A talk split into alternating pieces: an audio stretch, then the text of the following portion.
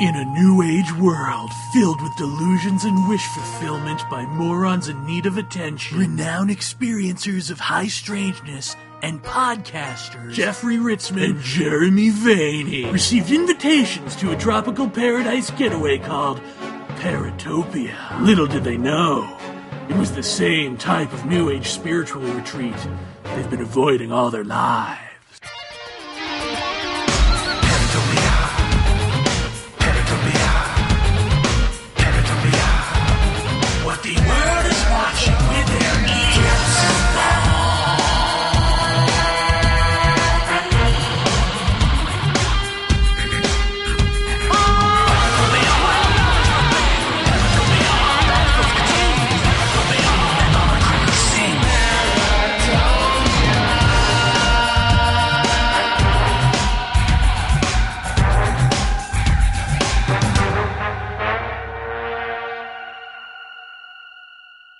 Paratopia, we've been wanting to do an episode on the Kogi for quite some time. If you'll recall me mentioning the Kogi tribe several times throughout 2009, well, we finally have Barbara Three Crow, who is quite qualified to speak about them because she's been going to Colombia and the Sierra Nevadas and helping them with their sacred ceremonies. Barbara is a longtime student of the late Lakota medicine man Wallace Black Elk. She is author of Mending the Sacred Hoop. Her latest book is Return of the Sacred Feminine in Teachings of the Grandmothers. And she is here to teach us. But do we dare to learn? Well, you can learn all about Barbara Three Crow by going to www.barbarathreecrow.com. Three is spelled out, Three, BarbaraThreeCrow.com, and she'll be learning us real good right after this brief message.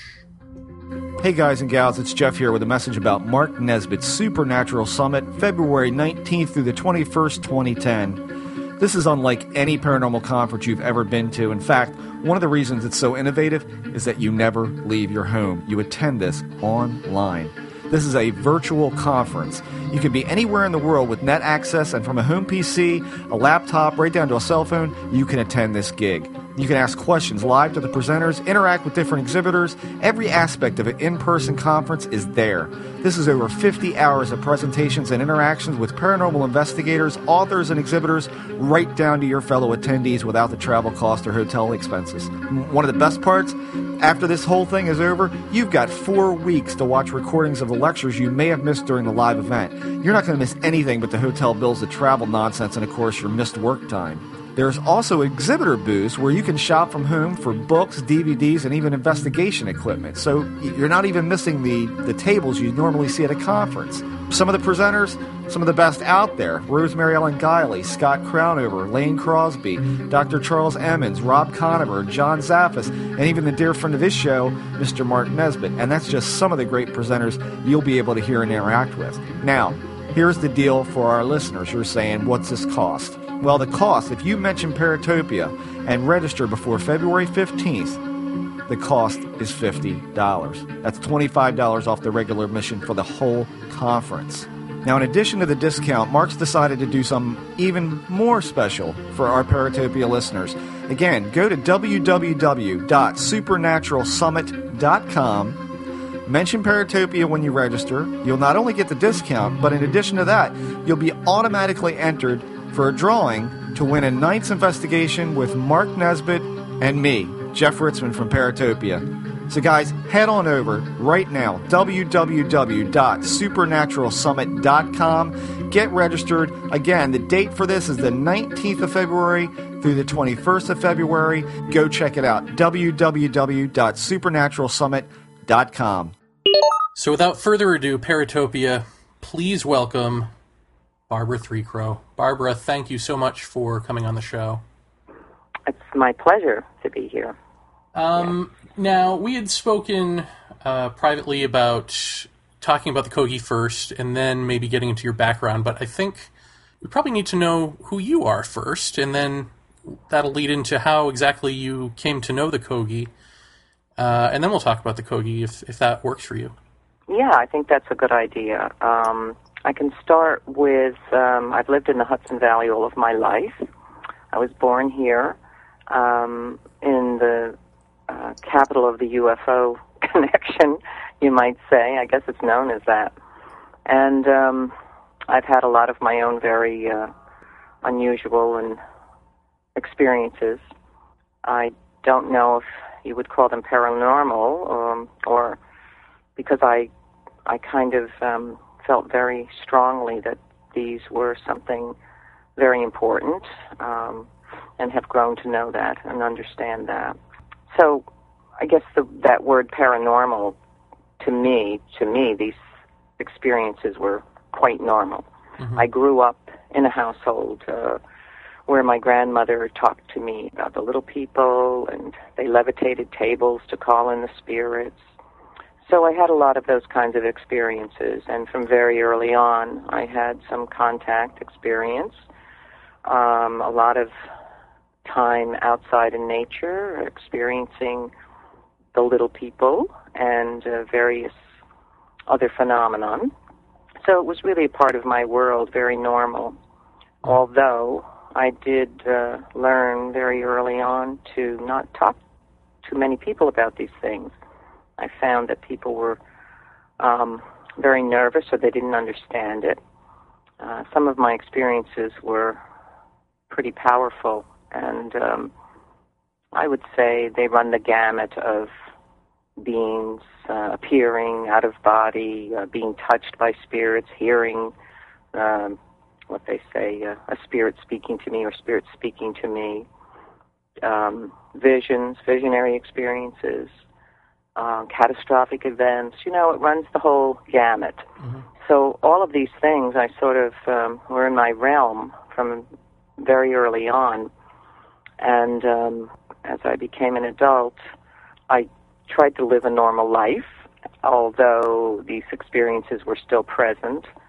And I know you and I have talked about the phenomenon of star children, or those returning here during this period of time as star children. Some people call them, I guess, the crystal children or indigo children. And when I was young, I was told that by these beings that I would meet many others as I became an adult, which has happened. So at about 20 years ago, I had a very profound experience where I was told by guidance, or these guides or beings, that I was going to be diagnosed with breast cancer, and that in fact happened. And during that time, I had a vision and was guided to go into the mountains near here. I live near the Catskills, and I was guided to go to a place called Manitou. It was called Manitou by indigenous peoples who had lived here. And the Manitou means place where the spirits live or spirits dwell. And during that time, I went there and I spent several hours in the mountains. And I was guided towards this fall of a rock fall. It fell off of a cliff. A very large group of stones had fallen loose. And as I went towards this, I found at the edge of this group of stones a very unusual stone. And I was guided to take that stone and proceeded home with it, where I continued to have a very unusual experience where I felt myself being taken somewhere, and I heard chanting, and I felt that I was experiencing something very ancient. I didn't understand it, but when I was finished, I had this sense of very deep peace, and I knew on some way, I knew somehow that I had been healed. And when that happened, I was asked by these beings to begin to gather women into circle to begin teaching them. Now, this was something I was not at all involved in my life. I was living what you might say an ordinary life. I was in a relationship, children. I had a business. So I was not anywhere near any of this kind of stuff that you might say spiritual, spiritual teachings or anything along that line. So I was very frightened and reluctant to do that. I didn't understand what this was about, but I couldn't refuse in a way because of what had happened. And I was then told about a prophecy that would have to do with the coming times, the earth changes, and that was about the return of the sacred feminine, which in a way means harmony, returning to harmony and balance between the male and the female, or the sacred masculine and the sacred feminine. So that was about 20 years ago, and that led me on a very incredible spiritual journey all these years, which led me to Colombia, South America, where I 2 years ago began to meet the Kogi. And this past August, I was also invited to another gathering in Colombia, where I again met more of the Kogi, as well as three of the other elders from the other pueblos. There's four pueblos in the Sierra Nevadas in Colombia. Mm-hmm. The Kogi are pretty much most known by people because they were the ones that came out of hiding in I guess it was about 1990, and exposed themselves to the world after being hidden for centuries. When the Spanish came, they fled into the Sierra Nevadas, and no one knew they existed. And these people have maintained their law of origin, their ancient ways, all of those centuries. And so they exposed themselves because they became alarmed at what was happening to the earth. Where they live in the Sierra Nevadas, they call that the heart of the world. And so this has been a step onto a whole other pathway for myself in relation to the elders there.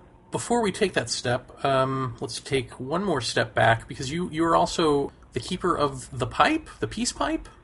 Well, it's a sacred pipe. It's a Chanupa in the Lakota tradition. Yes, I am. And that happened because I met an elder, a Lakota medicine man, Wallace Black Elk, 14 years ago. And after being with him for several years, he instructed me to begin to carry the sacred Chanupa. And during a winter, I spent a whole winter preparing this. Together, he and I went to hunt for the tree. We went on a spiritual journey to hunt for the ash tree. We offered tobacco and took its life in the traditional way. And I was gifted a piece of red pipestone that you make the bowl from. And through the whole winter, I worked and prepared and prayed with that to create this sacred pipe for the people. Mm-hmm. Yeah. And what is your background, your racial background? Well, I'm Irish and German and Nanticoke on my mother's side through my grandmother's lineage. Mm-hmm. Now, she's the one who used to talk to me about the little people and various beings like that, and the one who used to call in the spirits. Were the little people the same as anything that we hear today in UFO literature?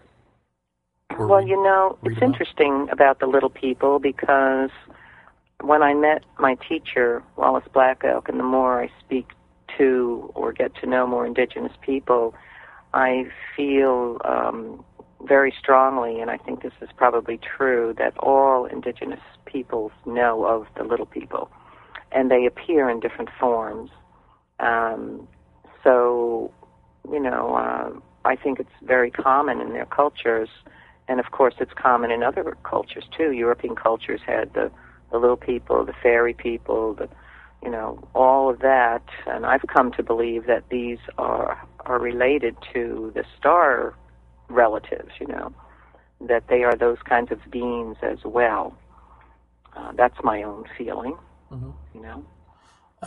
So is it common for someone who's not Lakota to carry the Lakota pipe? Well, that's a controversy.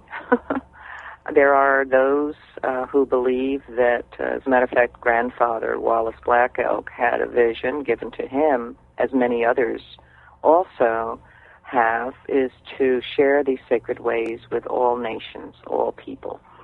And that is something that he actually did. He went all over the world praying with people and sharing these ways and helping them to understand. And for me, when I first came to ceremony and where I first met him, Wallace Black Elk, the ceremony I went to was a traditional Lakota lodge or a nipi or purification lodge. Some people call it a sweat lodge. And I felt like I had come home. I felt that I had finally found what I had been searching for. And it touched me very deeply, and I could say that it basically saved my life. This sacred way is something that is so profound for me. It's an earth-based culture, of course. It's something that I've been related to all of my life. But yet the Catholic Church, which I grew up Catholic, did not fulfill what I felt to be true, didn't satisfy this innate nature that I had, the spiritual realm. But the Lakota tradition did. And that's why it was so significant for me to find that. Mm-hmm. So there is controversy about non-indigenous or non-full blood, let's say. The blood quantum is an issue in a lot of traditions. And I know that there are people who are not walking in a good way. Even full blood people are doing harm, as well as non-native people. So that does cause a controversy. Okay, so that's all your background information, and now you end up in contact with the Kogi, and you had told me privately that you feel that sort of all of your life's work was, preparation for this, leading you to this moment? Well, it's interesting because we look back over our lives, we can see a thread that relates to everything, and little did we know in a moment or in an experience that this was significant and that it would lead us on to the next phase of our life, and that it all links up, that it's all connected, and everything, you cross paths with people, and they've crossed paths with someone else, and before you know it, there's a common thread, and you're drawn into different situations that are very significant. And of course, some of these can be positives or negatives, but then again, they're all purposeful. But yes, I believe that because of my meeting Wallace Black Elk and the work that he brought me to do, the spiritual work that I'm involved in the Lakota tradition, had brought me to be asked by a shaman in Colombia to go there to help the people to pray. And I also do other teachings, earth-oriented teachings and living on the earth in a more sacred way and different healing. So I was asked to go there to teach and to also help the people to pray in this way. And so that led me to Colombia, and that's how that happened. Mm-hmm. So this is, it's an odd show. I mean, we started off as a paranormal show, sort of strictly talking about our experiences and UFOs and that sort of thing, and then it went broader to be more encompassing of just consciousness, human consciousness, and trying to poke around in these various ways. So, what's important about the Kogi for us to know that will make sense to the context of this show? I don't know if I even said that right, but yeah. Well, what's interesting. Another point that I want to make about my own work and what I'd been led to do 20 years ago about the works with women in relation to the prophecy of the Return of the Sacred Feminine, that when I met the Kogi, I became, of course, more knowledgeable, not a great deal, because there's so much. It's very complex, their law of origins and their way of relating in the realms of spiritual realm, and the relationship to the earth and all the elements is very complex. And I think that I would never completely ever understand because this is a very ancient way I mean, they say that they were here when the gods lived on the earth, and that's how old their culture is. And of course, they pretty much, as I said, sustained their law of origins and their culture because they were hidden from Western ways. They were very, secluded. And the other people, the other pueblos, the Wiwa, the Aruaco, and the Conquarmo, they were all originally people of the Terona. They were a very sophisticated pre-Hispanic civilization. And when the Spaniards came into their area in the 16th century, they all fled or they were destroyed. Their culture was destroyed and many of them were killed. But the Kogi specifically went off into the high Sierras and were never seen again. So they have all those centuries maintained this ancient way. It's pretty mind-boggling, mm-hmm. Their relationship and their abilities that we can only touch a very small part of. We talk about leaving our bodies, or I've had some pretty out there experiences in my life, going into the light, having beings speak to me, being lifted out of my body, and so on and so forth, and communication with elementals and my own experiences. They've been quite profound, and yet it doesn't touch at all what these people are capable of. But one thing that really struck me, and it relates to the prophecy I was given, is their feminine principles in relation to the sacred feminine. That really came very strong to me. They said that they believe that the Creator was the great Sacred Mother as one thing, and that she appears in different forms according to her own creation. And some of these might seem familiar to people. And she has appeared, as the spider, grandmother spider, and she's appeared as a serpent, a huge black serpent, or a large black bird. So all of these things she manifests herself as and shows herself in this way. And she gave birth to all things. She thought everything into being. And they also, in their whole life, the people, the men and the women, their whole culture, their law of origin is based on reciprocity between the male and the female. There's a balance, a fine balance that is held within their culture in relation to everything. So even building a house, for instance, when they build their huts, there are female trees and male trees. So one side of the house will have a feminine energy, and the other side of the house will have a masculine energy. And this is very important to them because their whole life and their whole purpose, they say, is in relation to harmonizing the earth.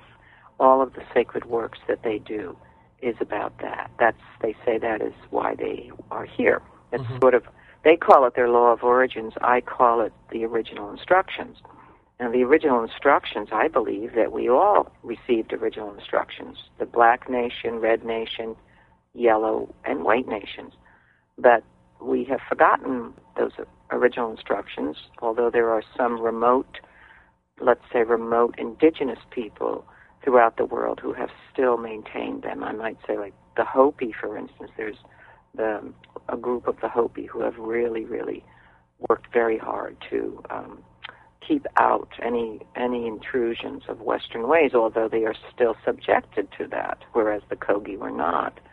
And you might say we could look at the Tibetan people, for instance, the ones, who are way, remote and still doing their ceremonies and their spiritual works, but even they are subjected to the outside world, mm-hmm. and you might say that there are remote people in Africa, very ancient people, who also may maintain some of their ancient knowledge and their original instructions, but they also are now. Everyone seems to be throughout the world slowly losing these and being inundated with Western ways.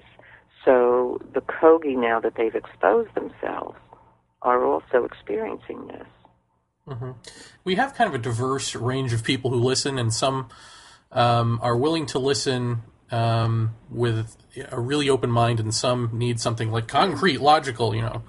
Right. And so for those people, I guess, could you explain how it is that the Kogi have become so, for lack of a better term, high-minded? They're, the way they meditate, the way they create their mamas, what a mama is, that whole process? Uh-huh. Well, the little bit that I do know is I need to say that, that when, and I think this is pretty typical in indigenous cultures, that, for instance, Mama Norberto, he's the grand mama there, and he's called the spiritual geographer of the whole of the Sierra Nevadas de Santa Marta. He's 94 years old, and he was thought into being long before he was even conceived. So in indigenous cultures, again, from what I understand, and I may be wrong, but I understand that when that there are elders or medicine people or shamans, whatever you want to call them, that have a sense, a very deep knowing, and they look for signs and signals or receiving information or guidance from perhaps, let's say, the ancestors in the other realms about an infant or child that is about to be born. And when that child is born, there are certain signs, again, that show them that this is a child to be taken, to be taught, or that will become something that would be, you know, in part of their culture, very significant. And this happens in the Kogi culture, that a child, when it's born, does not leave.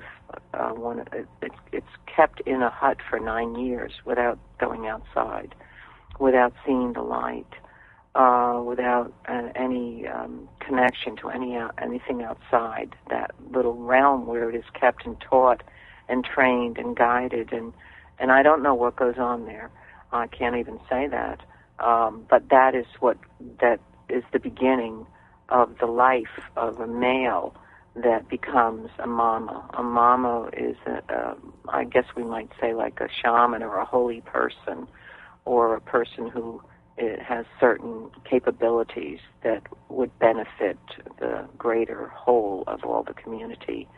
And in relation to the Kogi themselves, because their works relate to the harmonizing of all of the world, that's a very significant part of their, I don't want to say training, but I guess you could call it training. So they are then, you know, taken and given instructions and taught, and whatever else goes on in there, you know, in that dark place for 9 years.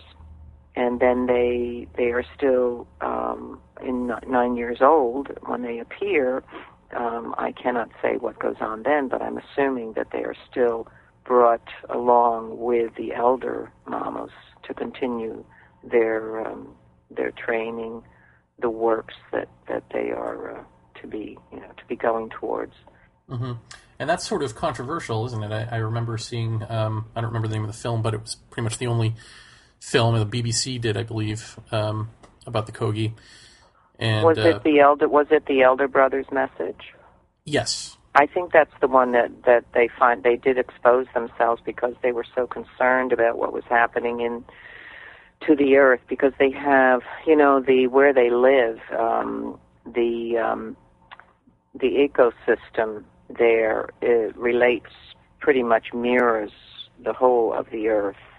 There's, it's a singular ecosystem. There are wetlands, there's tropical rainforest, and it's like alpine tundra as well, and even desert and snow-capped peaks are there. And so they, being tuned in, and the capabilities that they have and their relationship to the elemental world, they became very alarmed because they noticed that things started to change drastically.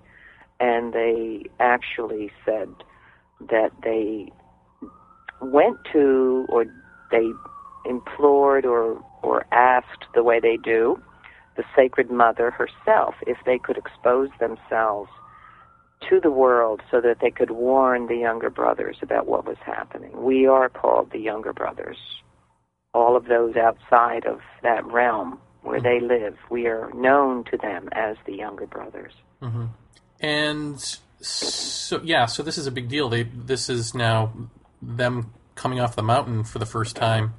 That's right. I mean, when I met Mama Bernardo 2 years ago, he was then in that film, one of the main mamas that was speaking.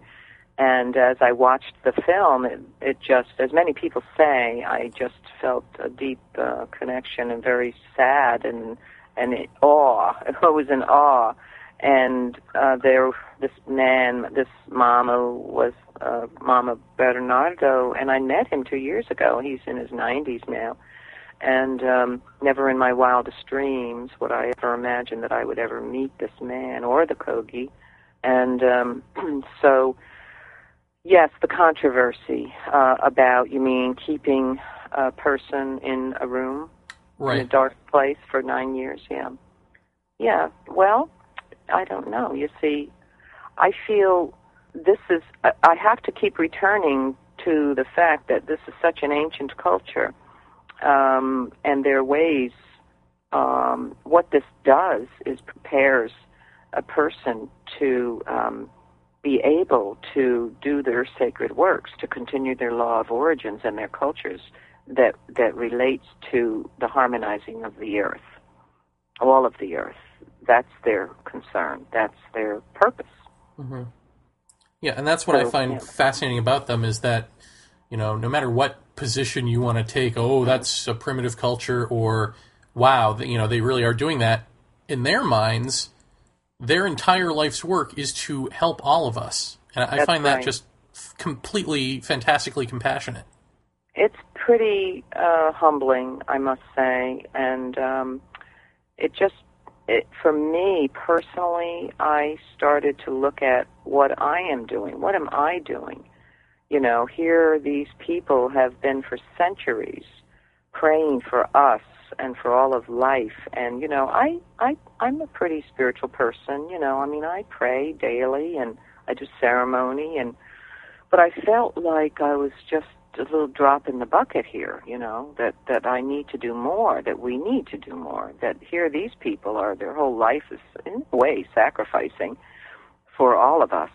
And that touched me very deeply, and it's brought me to realize a lot of different things in relation to our part and what people are feeling fearful and hopeless and helpless. And I realize that we can do something, and perhaps this is why they've come out also to talk to us, to tell us things. And here's another interesting thing.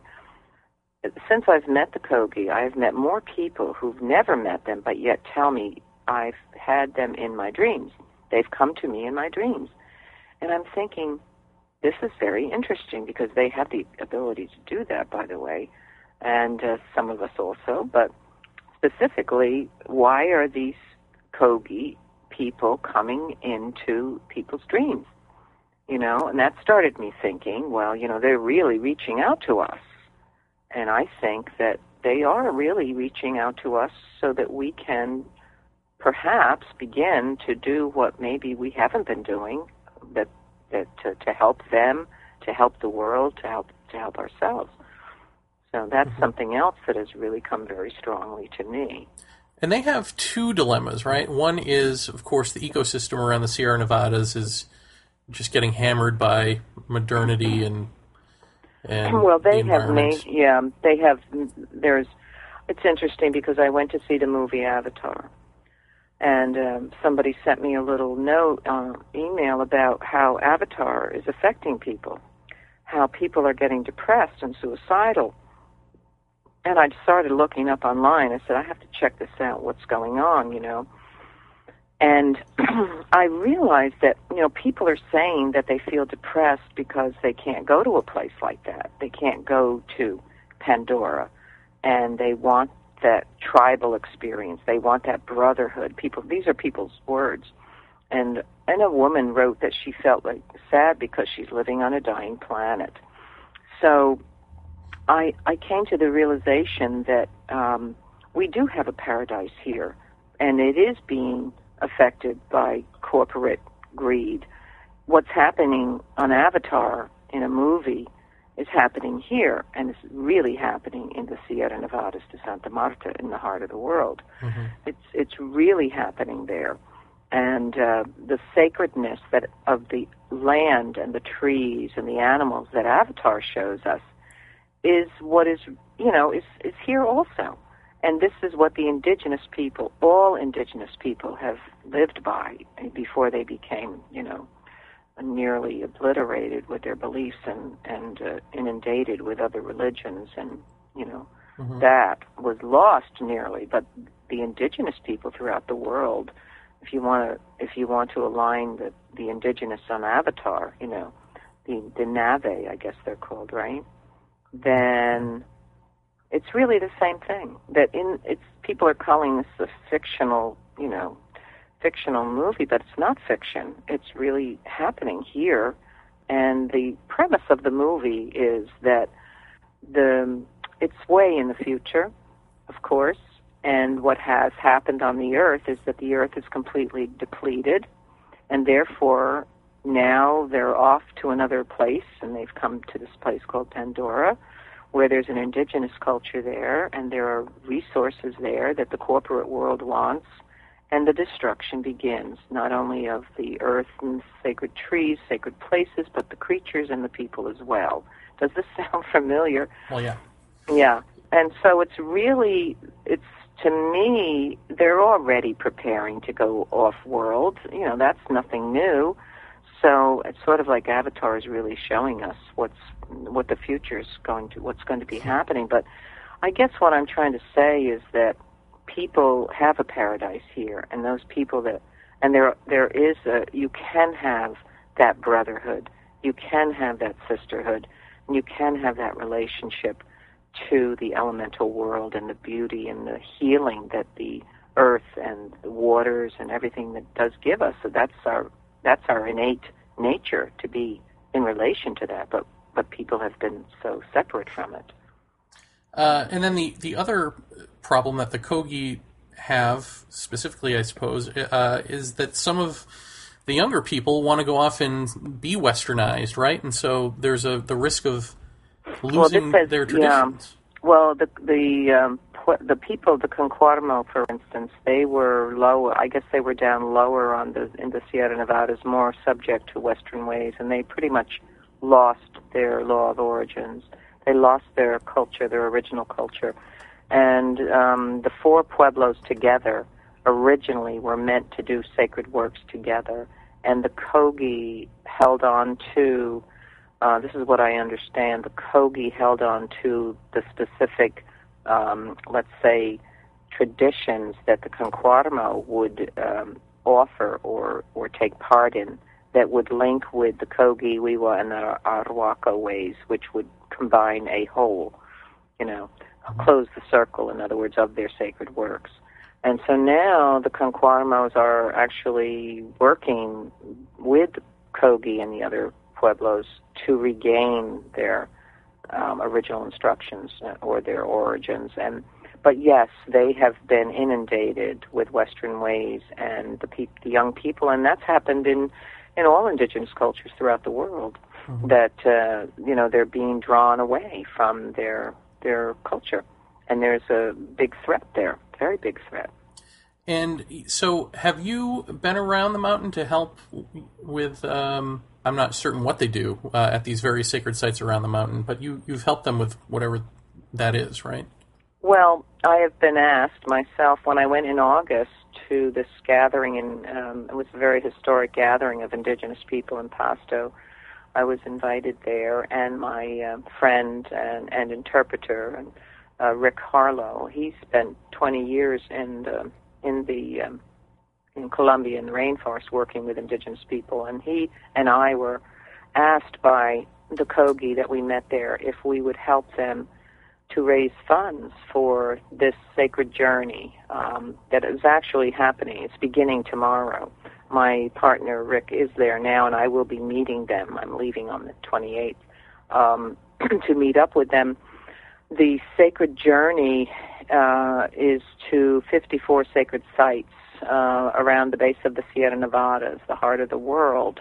And it's an energetic boundary that contains the heart of the mother there, that harmonizes everything. And the 54 sacred sites, again, is part of their ancient sacred ways that is necessary for them to go to each of these 54 sacred sites to do what they say, leave a pagamento, or it's a spiritual offering, and do sacred things there that, again, I don't know what that is, but they work with all elements in harmonizing and balancing and purifying and assisting in this kind of nature, this elemental nature.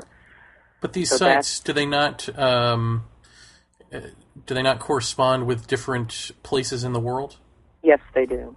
Well, the heart of the world there, of course, would correspond with the rest of the world in many ways. You know, the waters, for instance, the sacred waters that they work with there, of course, go throughout the whole world, and the trees and the plant life and the whole system is part of the whole world, and they are particularly in the heart of the world. And I do know that there are other places in the world that other indigenous cultures speak about that the earth as a living being, and that, for instance, when I went to 4 years ago, I went to Easter Island, and an elder there told me that island there, that place there in the Pacific Ocean, represents the womb of the Mother Earth.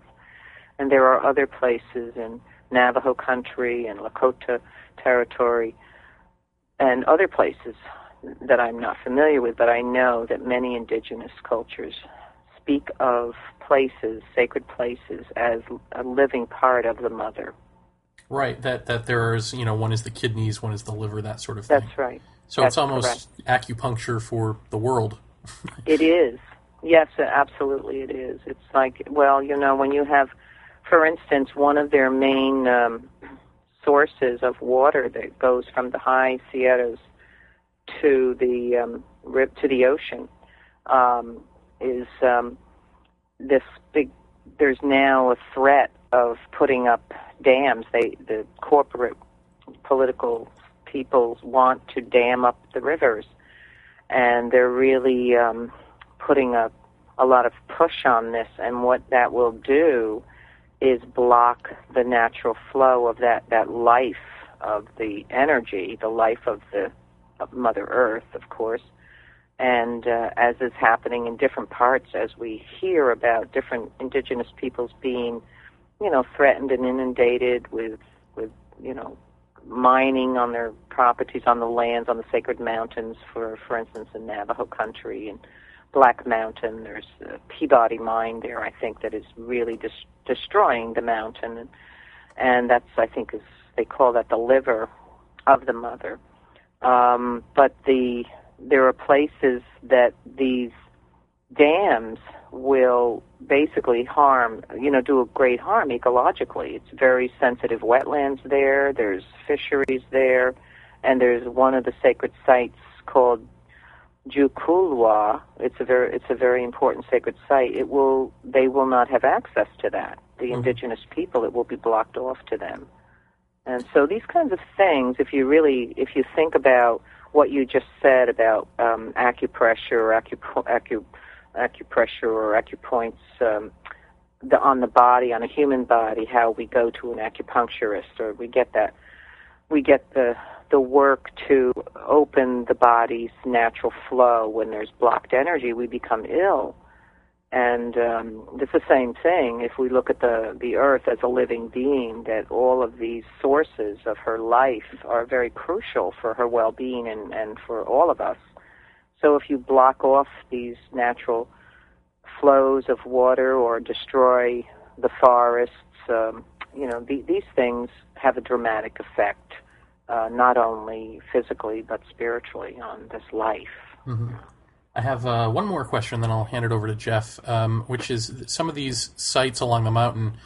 You know, I saw the little the pamphlet that Melissa Reed had given to me, yes, explaining them, and some of them sound like like you would expect a local name of some sacred site to be, you know? But some of them sounded like oddly ancient, universal-sounding sites. Can you give us a couple of those and tell us what you know about them? Well, there's two languages here that you may have read. Well, one of them is Spanish, and the other one is their ancient language, which I may not be pronouncing correctly at all. But when they go to these sacred sites, as I said, they give offerings, and they use certain elements as these offerings. And they relate to all of life as the mother. So they might have, I'll try to pronounce this. This is Imakamuke, or Imakamuke. This is a place where is one of the sacred sites, and this relates to the mother of air, of water, of lightning, and earthquakes. And then there's another place, a sacred site called Unquica, or Unquica. Again, I don't know the exact pronunciation, but that's where they give pagamentos or offerings to the mother of the sap of the trees. And now some of these words seem so familiar, you know, that, and of course I don't know how I'm pronouncing them, but there's a Konchiaku. It's a place where the door of sicknesses are, and so they give offerings there to help those who may be sick. They have offerings, Java Kumikun Shikara. It says the mother of all of the wild flowers.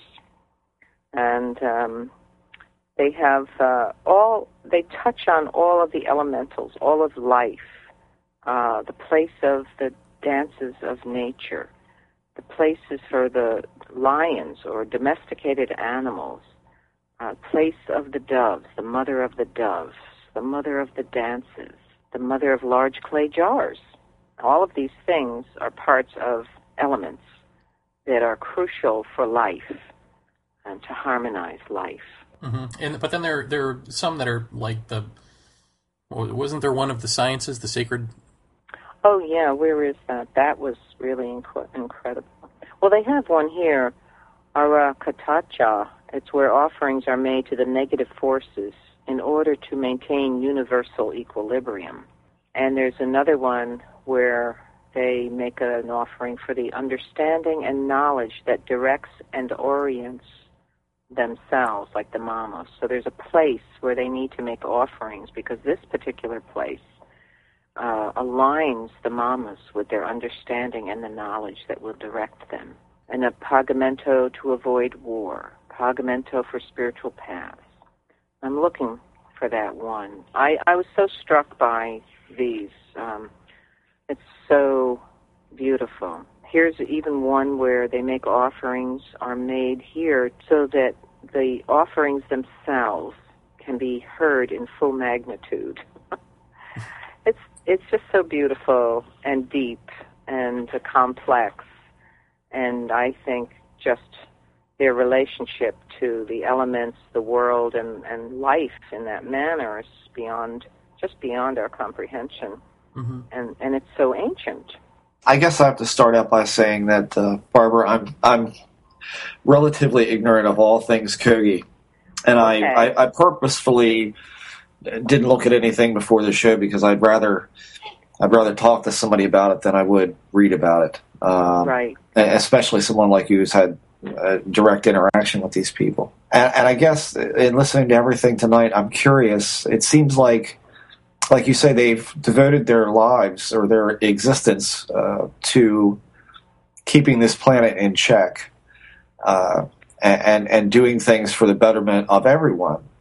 Right. I guess my question would be, in what sense do you get from them that what would we be doing? What should we be doing in tandem with what they feel they have to do? What would they suggest that we do? Because as I said last night to Jeremy, it's hard to fight City Hall. And it's you've got these corporations who will do pretty much as they damn well please. Where they please to do it. and have done so, at least in this part of the world, for as long as I can remember. And I brought up last night to Jeremy, you know, the story, the Dr. Seuss, the Lorax story, where, you know, the who will speak for the trees and this sort of thing. And we all know how that ended up, that there were no more trees left by the time, you know, that corporate entities got done with it. There was nothing left. So I guess what would they tell you that the individual could do to work in tandem with this? That's a very good question, and I haven't received an answer from them. Mm-hmm. I hope to when I go to see them again in another week or so. Right. But my own feeling, and I just wrote some people a letter about this, that I think that during this time, specifically from the tomorrow to the 29th, they will be journeying to these sacred sites. And as I mentioned earlier, that I felt like I questioned myself about my own practices, about what am I doing, you know. I think I pray and I think I'm connected, but it doesn't come to, you know, up to half of what these people have been doing for centuries for us. And I guess I've just, I've come personally to the conclusion that I do need to do more, and I've actually been gathering people on a regular basis to do prayer, meditation, and harmonizing visualization, just to sit and talk about opening our hearts and having an intention of healing and harmonizing. I can't go any further than that. I mean, I don't know exactly what these people are doing, but I know it's somewhat in relation to that. They have a more powerful, profound ability, but I think we also do, and I think we have to, I think we need to come together more, to have an intention. I've been talking about the new paradigm. We're heading there whether we want to go or not. So what are we going to do? I think we have the ability to create. As co-creators, we are constantly creating either a mess or whatever, because if we're in disharmony, that's what we're creating. If we're in fear, we're creating that too. And I don't think that exists in their realm. But I will tell you a little bit of information that was pretty stunning that I received several months ago, a letter from them, Kogi, that they meet quite frequently in conference or groups to, they can meet for weeks at a time to determine certain things. They do divination work, and they work in a realm that they call Aluna. And Aluna is a realm where that they are capable of going. It's another dimension. They go there through ritual and meditation, and they have communion there in that Aluna world with other beings. And so when they were meeting a while back, some of the mamas were saying how they felt that it's too late, that we have gone beyond making any difference. So I'm reading this and I'm feeling this alarm, because I'm thinking, wow, if these people with what they know and what they're capable of are saying it's too late, we've gone beyond, help, what should we be thinking? What should we do? How can we keep going? What do we do now? But then some of the other mamas, you know, there's all different levels of mamas. Some of them are much older, some of them are younger. I don't know who was speaking, but some of the mamas said that they felt that it is not up to them to stop their sacred works. They were given this purpose, this job. I call it a job. And it's not up to them to make this determination that it's too late, that they will know that it's the sacred one, the being, the creator, whatever you want to call it, that is the one that will make that determination. It is not up to them to say, well, it's too late, let's just stop, let's just give up. Because it's, you know, well, some of us have come to that place. We've come to that point where we say, well, it's hopeless, what can we do? Look at the corporations, they do what they want to do, and what can we do? But these people, with all that they are meeting, all that they are being inundated with by exposing themselves and all that they have done for centuries, still came to the conclusion, after really seeing very clearly where we are We are at a very, very crucial point that they determined that no, they must continue with their sacred works, what they were given to do. It's not up to them to pull the plug. Right. And that was very important information. So I think that we do have, all of us have, a capability to create. We do it on a regular basis, but I think we need to become a little bit more conscious of what we want to create and take part in that in the best way that we can. You know, and of course, we're not kept in a dark room for 9 years, and we don't have these kinds of capabilities, but we do still have. We have good hearts. We know what it feels like to send out love and to focus on peace and harmony. We know what it is like to have forgiveness, to want harmony and balance, to focus on that. We know what that's like.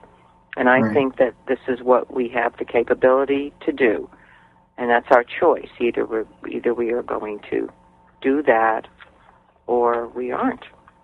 You know, we have those choices. Right. Do you think that...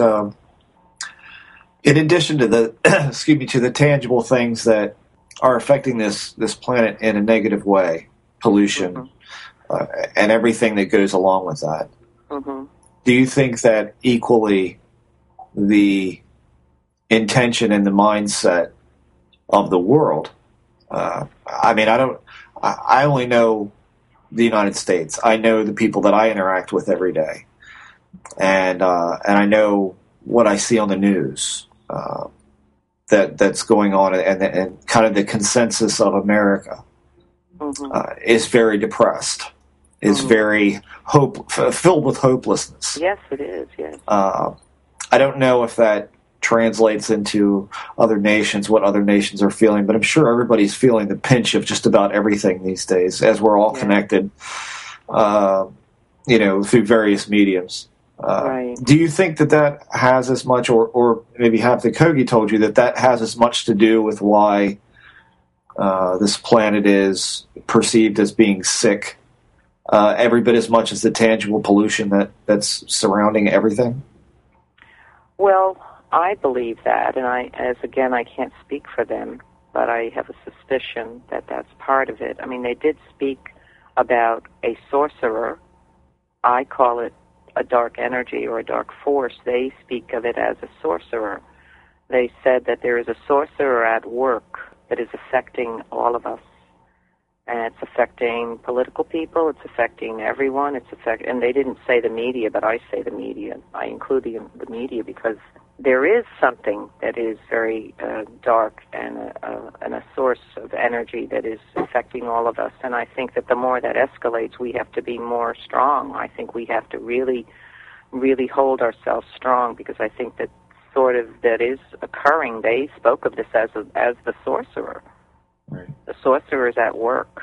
So I think we have to be aware that there are energies that are flying around, and if you are in fear or whatever you're in the negative, if people have negativity, that's adding food to that sorcerer. And so we have a great power, I feel, that we don't recognize, as our thoughts, our actions, and words are very powerful, as you know. Sure. We experience that all the time, but we have to look at it on a bigger picture. We have to understand energetically how we are really creating, also. You know? Yeah. So I have 6 points that I wanted to emphasize here in relation to what we're talking about. Please. That is in relation to the new paradigm and also our own sacred works.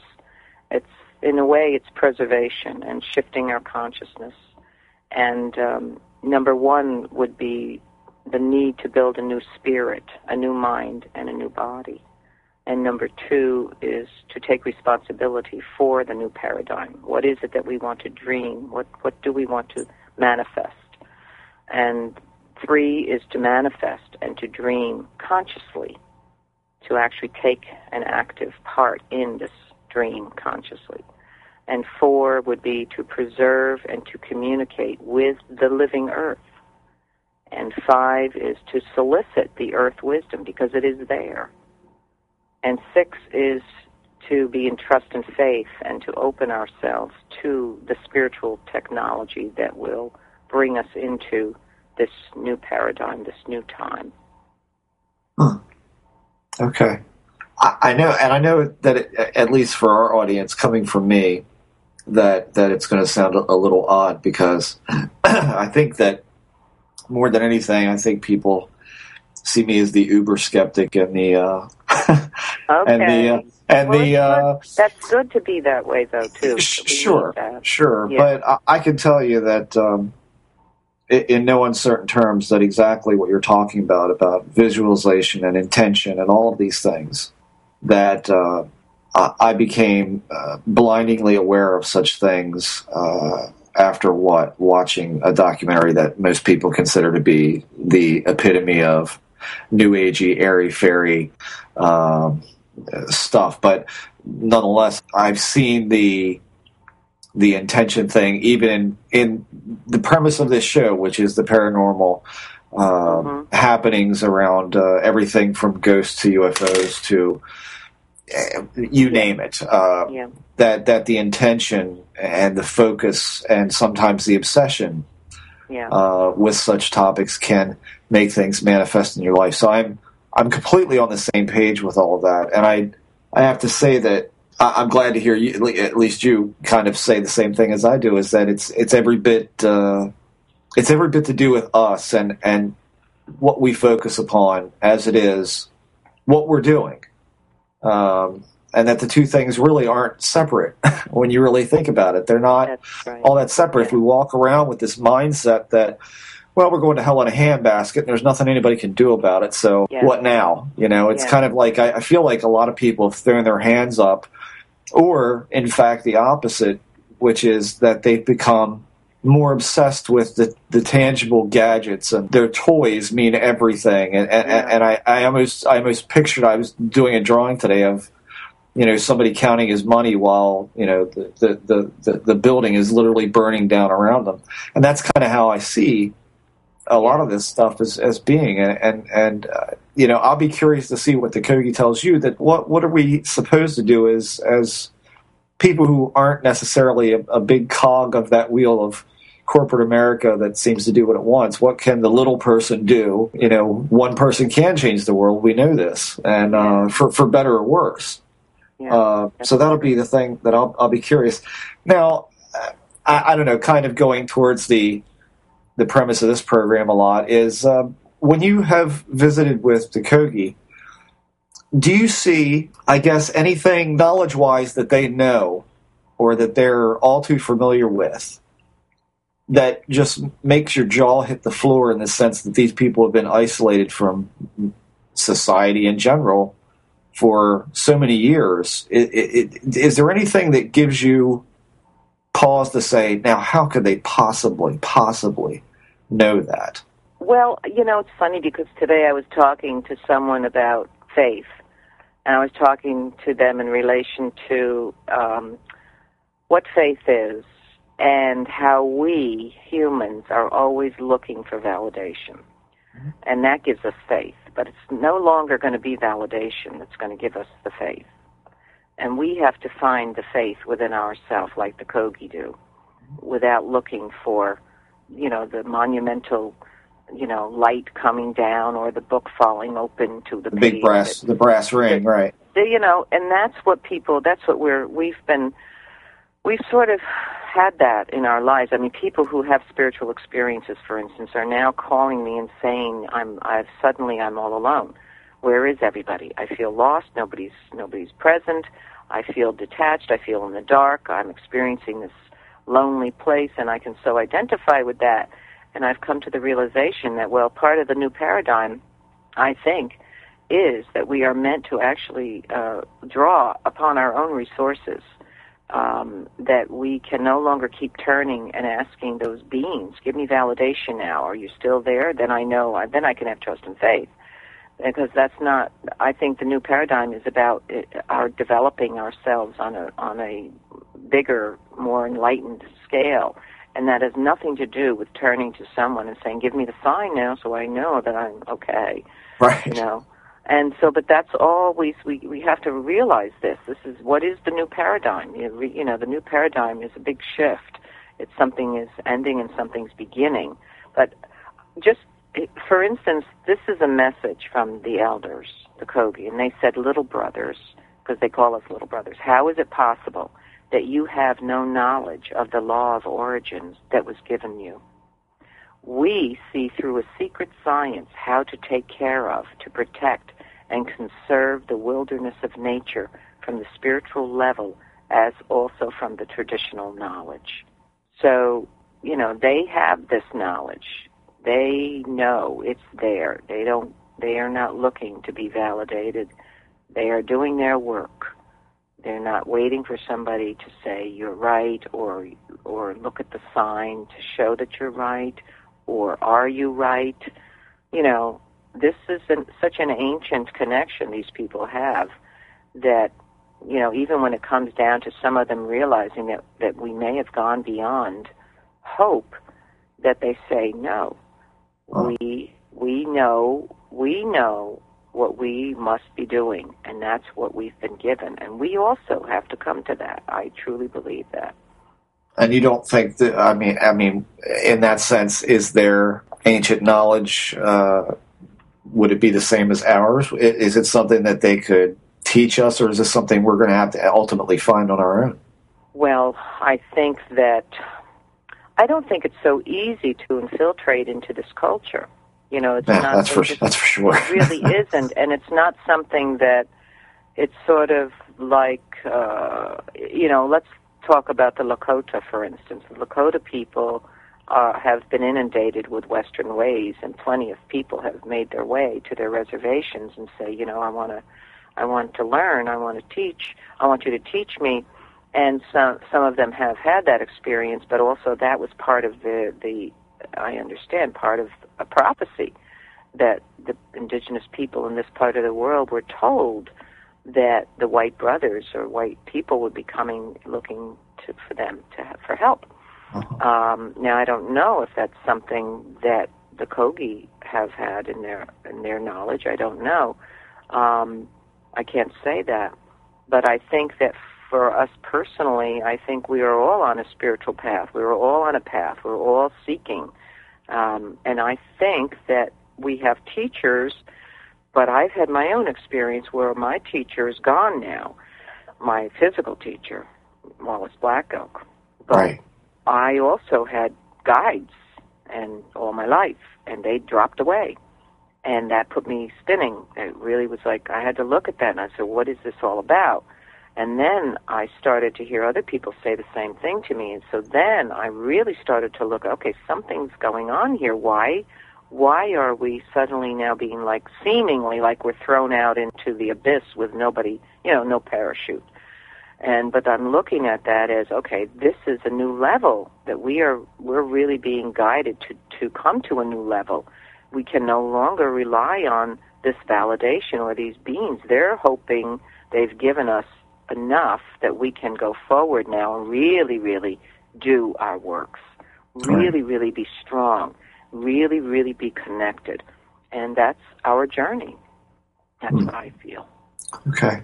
And just a question that is kind of a connective tissue on this show is, are you familiar at all if any of the Kogi elders or shaman avail themselves of what you would call the classic shamanic tool, whether it be psychoactive plants or brews or things like this to enter into altered states, or do they do that strictly through meditative practice? Well, I'm only going to mention a little bit that I know because it was told to me specifically when I went there and sat with some of them. I was guided to bring some elemental gifts to them. One of them was red earth from Africa. It was given to me by someone who goes there over the years to work with children who have AIDS. I was given crystals from India by someone from a very sacred place in India. I was given shells from someone else from the ocean at the, in the Carolinas. Various things like that, and a garnet that my father had taken from the earth many, many years ago. I was guided to bring these things. I didn't know why or what would happen, but when I went to them, I asked their interpreter if I could be guided by this person to do this, to gift these things to them in the right way, in the respectful way, because I didn't know how to do this. I wanted to be respectful. I know how to approach an elder in the Lakota tradition, but I don't know how to approach an elder in that tradition. So I was guided then to sit with them, and I told them the things that I had. Well, I'll tell you something. First thing what happened was, this is really interesting, the night that we all gathered, all of the indigenous people, this was in Pasto, the city of Pasto in Colombia. We were taken to a monastery in the middle of the city where they housed us all, and then we would be taken to various venues, talks, panels, ceremonies.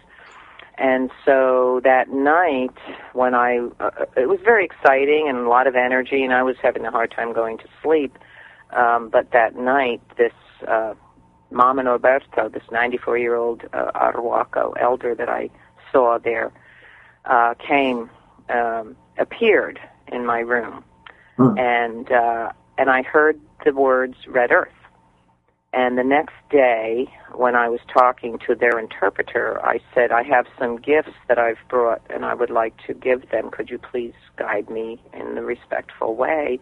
I said, I brought some crystals from India, I brought a garnet, I brought some red earth from Africa, and she looked at me, and her eyes got wide, and she said, I have chills all over my body. And I said, well, I said, why? And she said, well, last night we were speaking, we were all talking together, and Mama Norberto suddenly said that he needed red earth.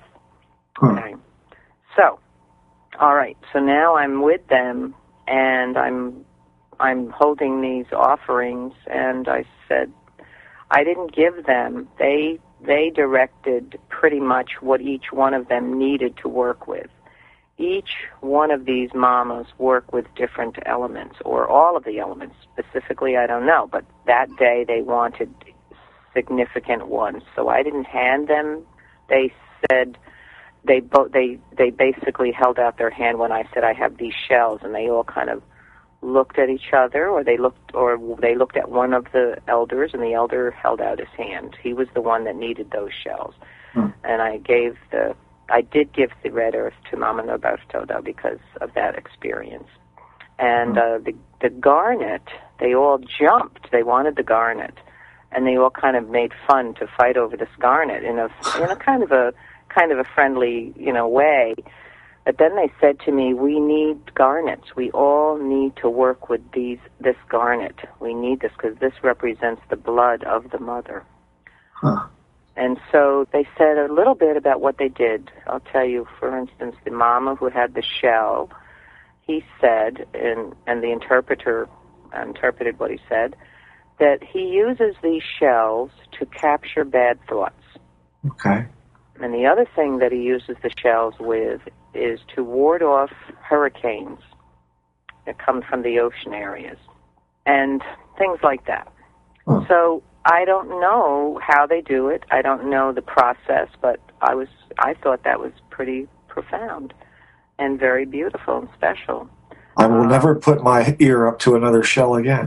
Yeah, right? I mean, I know. Or you could hold it out and capture bad thoughts. Right, yeah. Anything coming at you? Right, exactly. Yeah, I'll have to take one to work. Now, I do know, I think that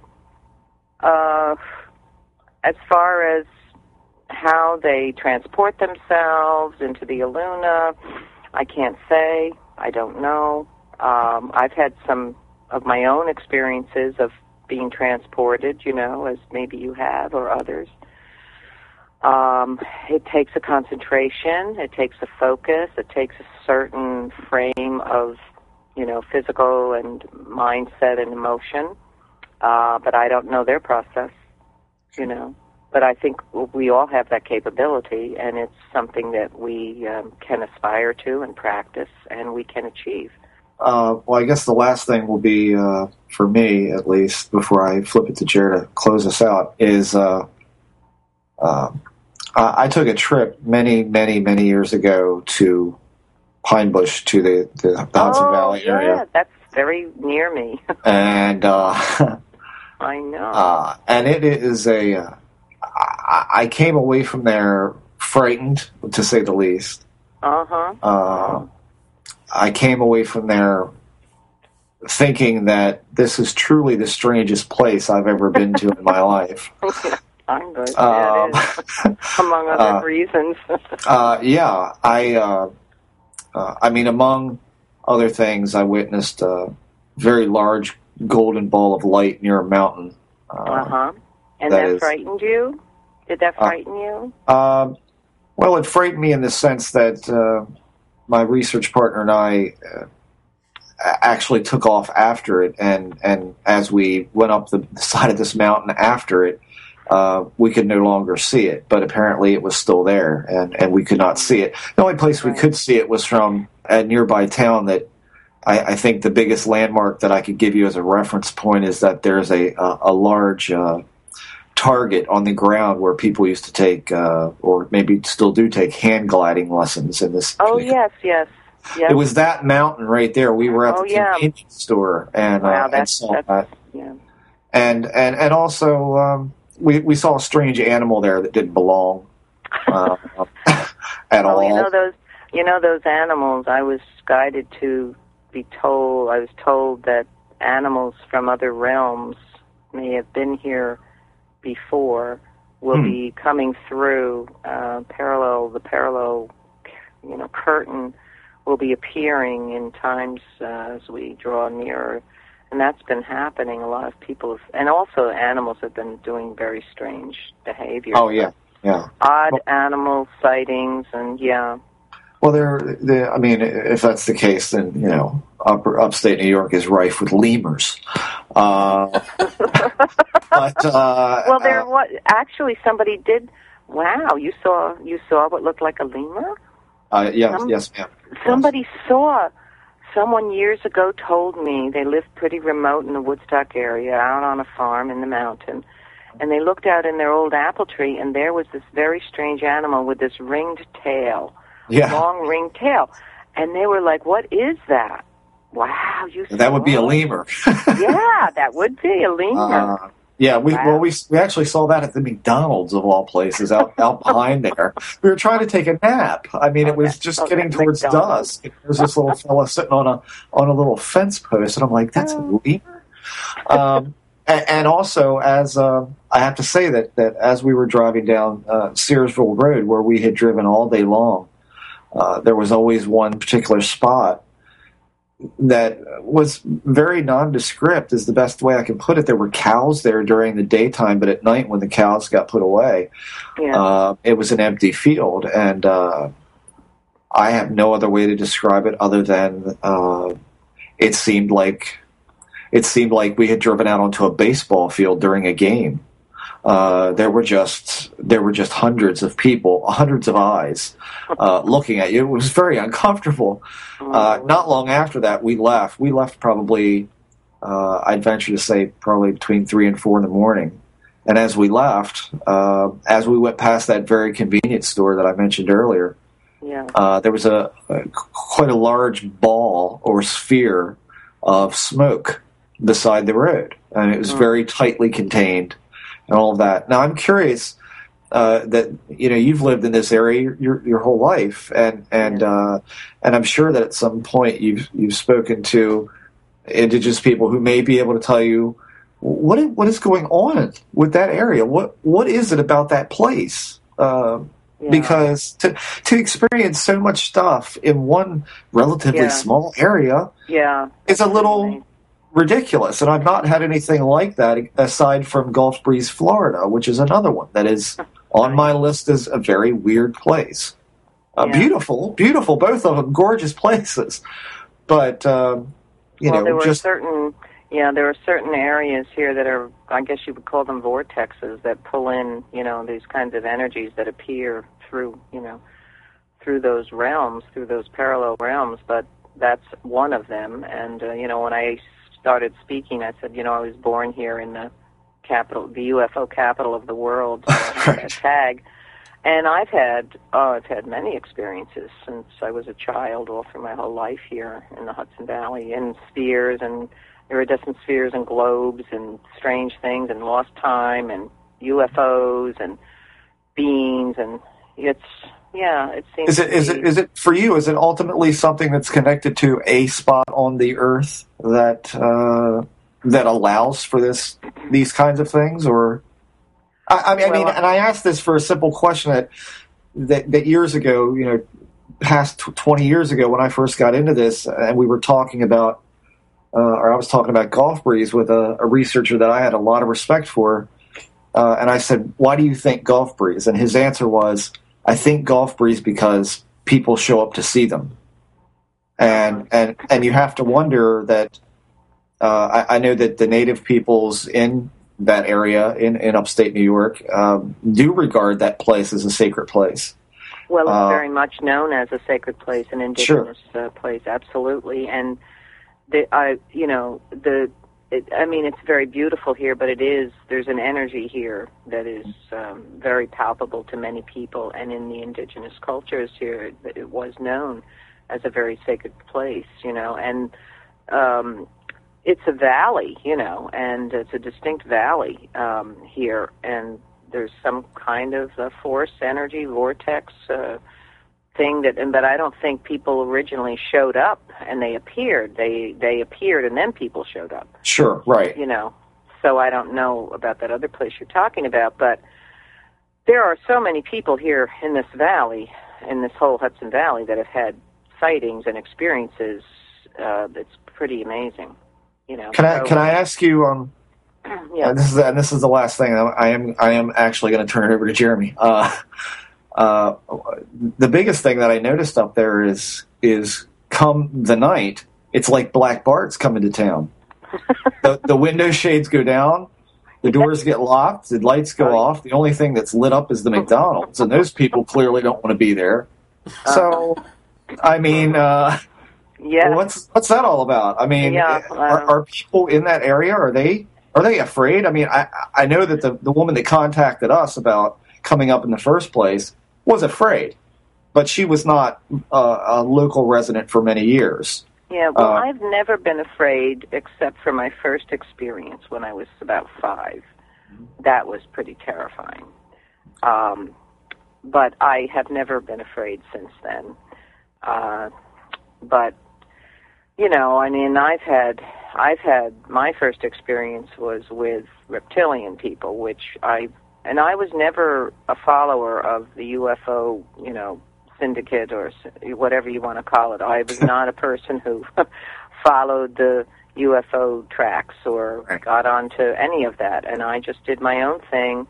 So I didn't know anything about these beings until many years later. I just finally started looking at stuff, and people's experiences with the reptilians have been pretty bad, I guess, but mine have been pretty profound, and I would say extraordinary, and it led me to understand something very deep about my whole life, and also I understand there are good and bad and positive and negative in every area, and I don't think we can lump anybody into one category like we try not to do that with people.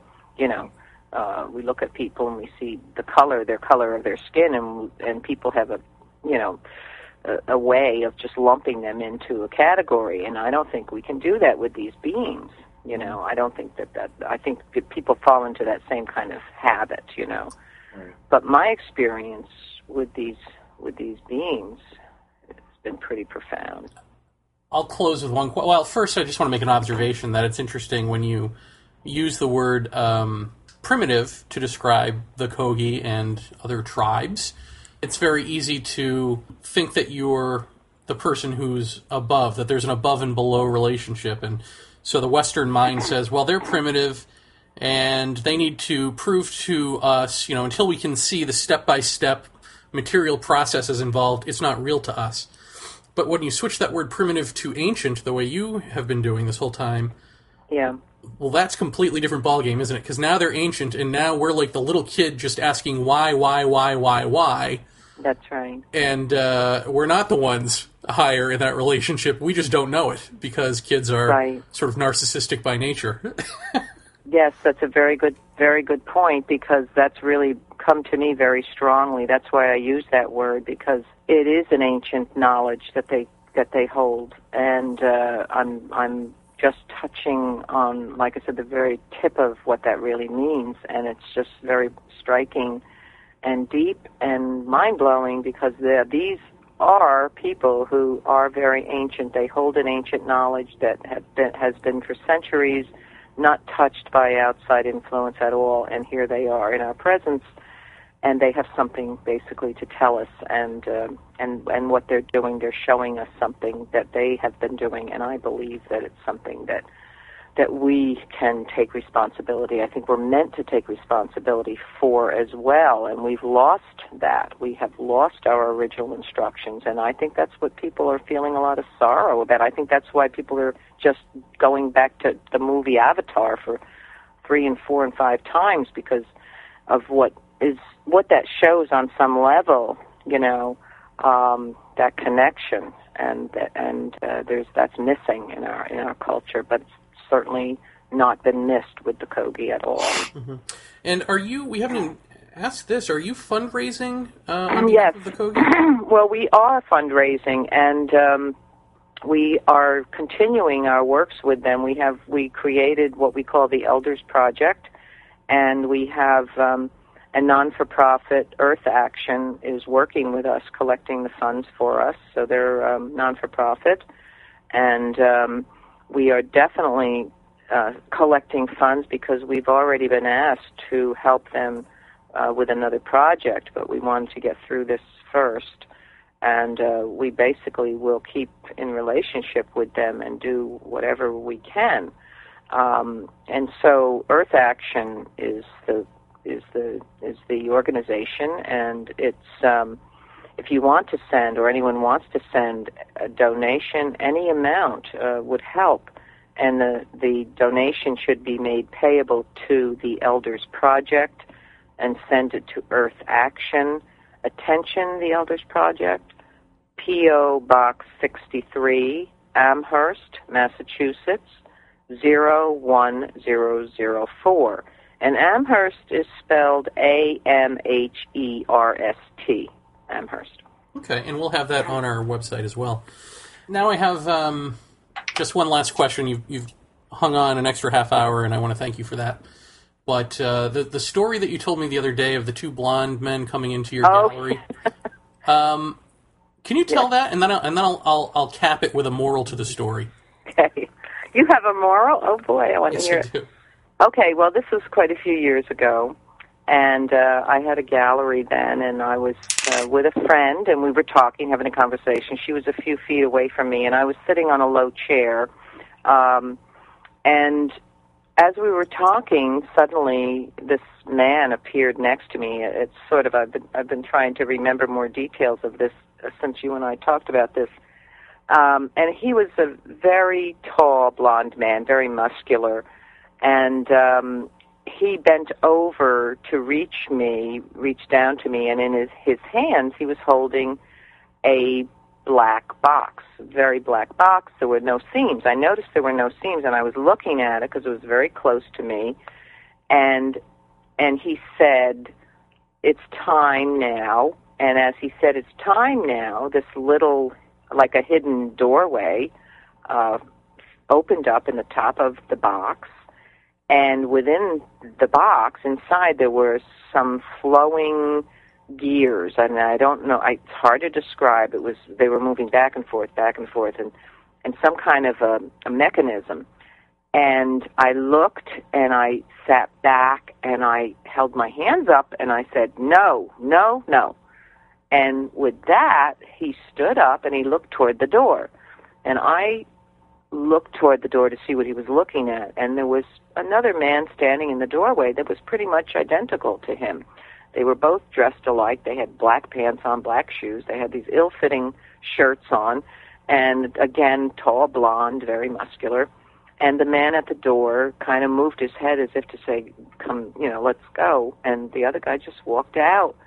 And I sat there for a second, and my friend was standing there a few feet away from me, standing there, and I said, aliens. And she said, what? And I said, aliens. And she said, what? And I said, you didn't see those two men here? And she said, no, what two men? And that was pretty much it. So what do you have to add to that? Well, the moral to the story, the moral I'm going to make of it for this episode is that when you tell a story like that on a show like this, we'll get people on our message board who will be like, wow, that's amazing, and they'll talk about it and all that. But to talk about elements and some of the more naturalistic stuff, people go, wow, that's New Age. I can't. That doesn't resonate with me, and it's really strange to me that some things are unacceptable and some other things aren't, and they're both so completely quote unquote abnormal that how do you choose one over the other? And so I just want people to really pay attention to how they think and process and prejudice themselves against information that they hear. I just think that that's important. Well, can I say what I think the moral of that story is?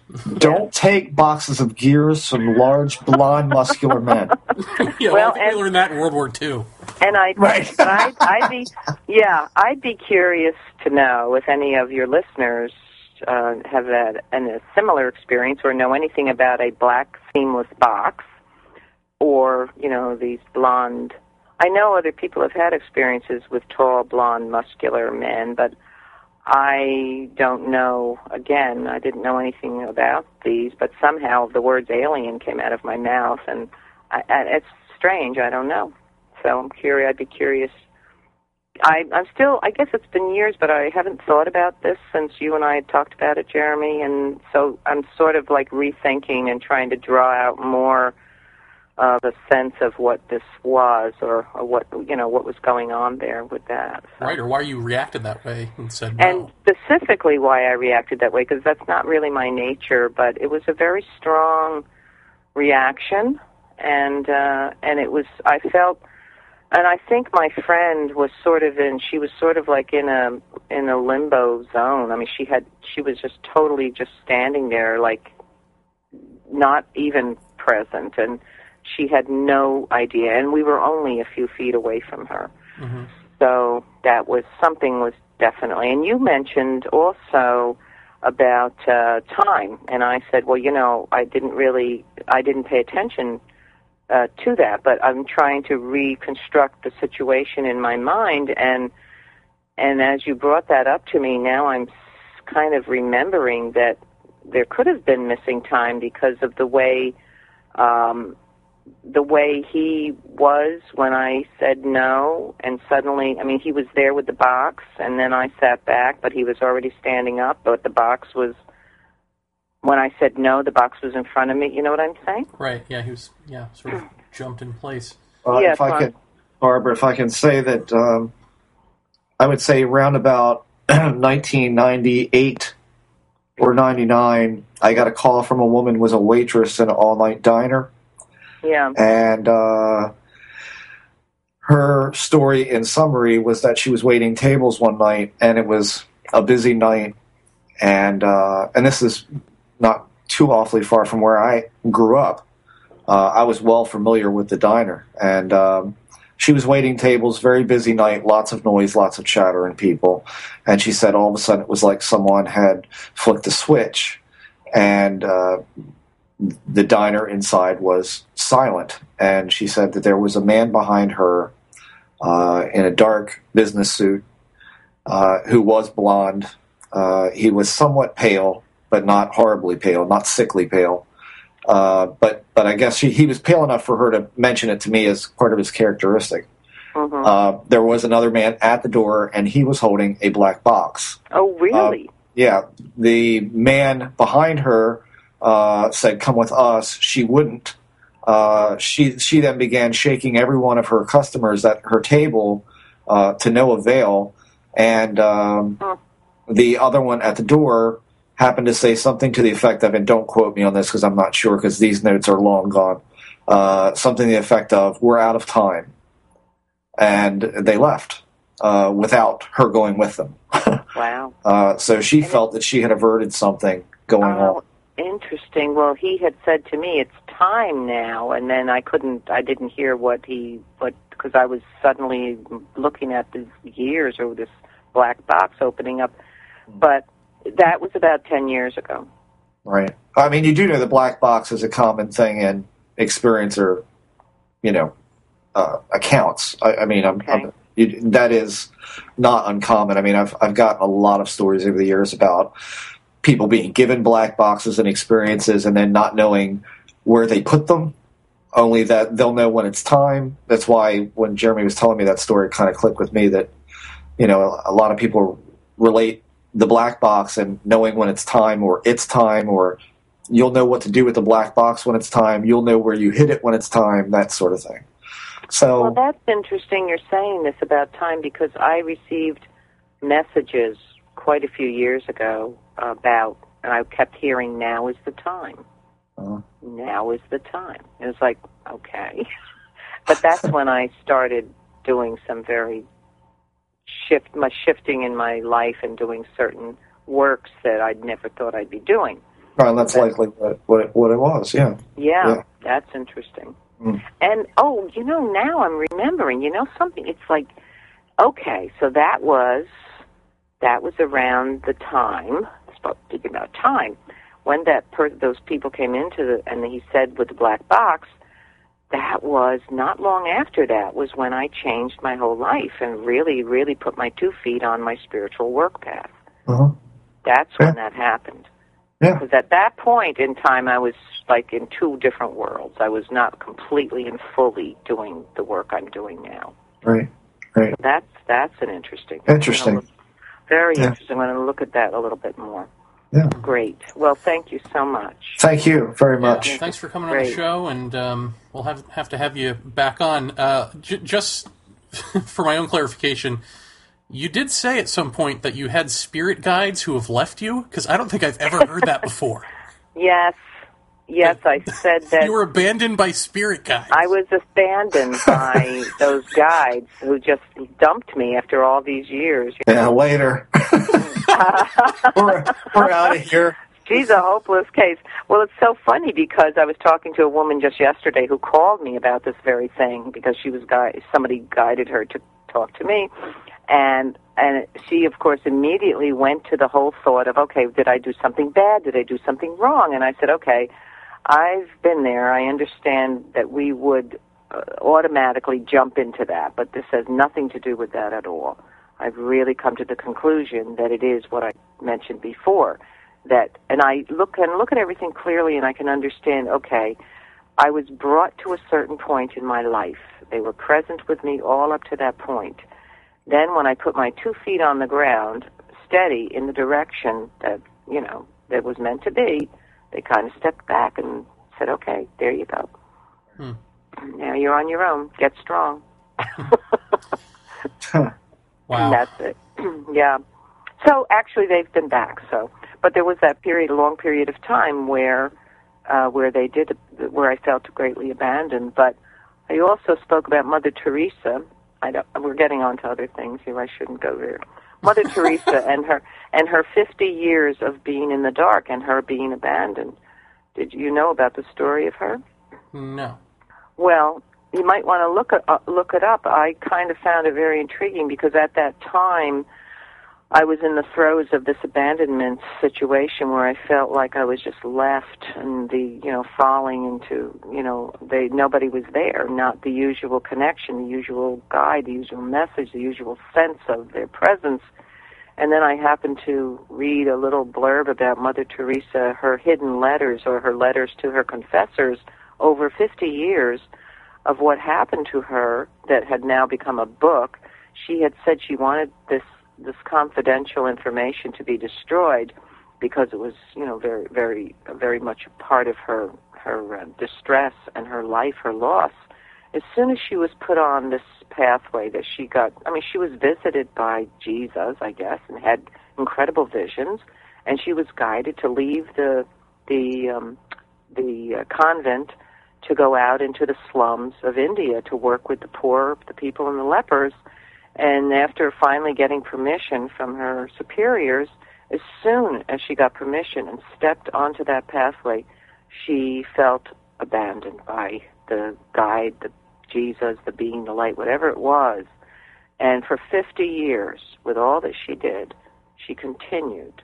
But she was in such grief inside of herself and such loss and such, you know, terrible, terrible experience of being abandoned by her savior or the light, her guide. And she continued going. And nobody knew it. And that's pretty powerful. Yeah.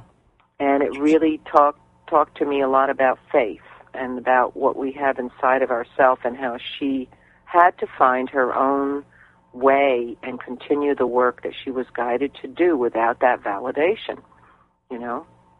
So in a way, I mean, maybe this gets full circle back to Jeff's question of what can we do? You know, maybe on one level, the best thing to do is to keep on keeping on with as much sort of compassion and right thinking as possible, you know, in spite of not having a grand direction from somebody. Yes, exactly. I think that that's where we are being asked to go to further our capabilities. What we really know to be our own truth. We can't deny that. I think it's interesting when you say about, immediately the mental picture that juts into my mind when we're talking about this kind of thing is almost like somebody in a huge mansion representing the world, and coming in and trying to turn on a light bulb, and once it goes on, they walk out of that room and go into another one that's dark and flip the light on in that, you know. Right. And I guess we think of the abandonment of whatever guide that we have, whatever it might be, as some kind of leaving. But maybe that's the point where, you know, you're on. Exactly. Get the hell out on the stage now.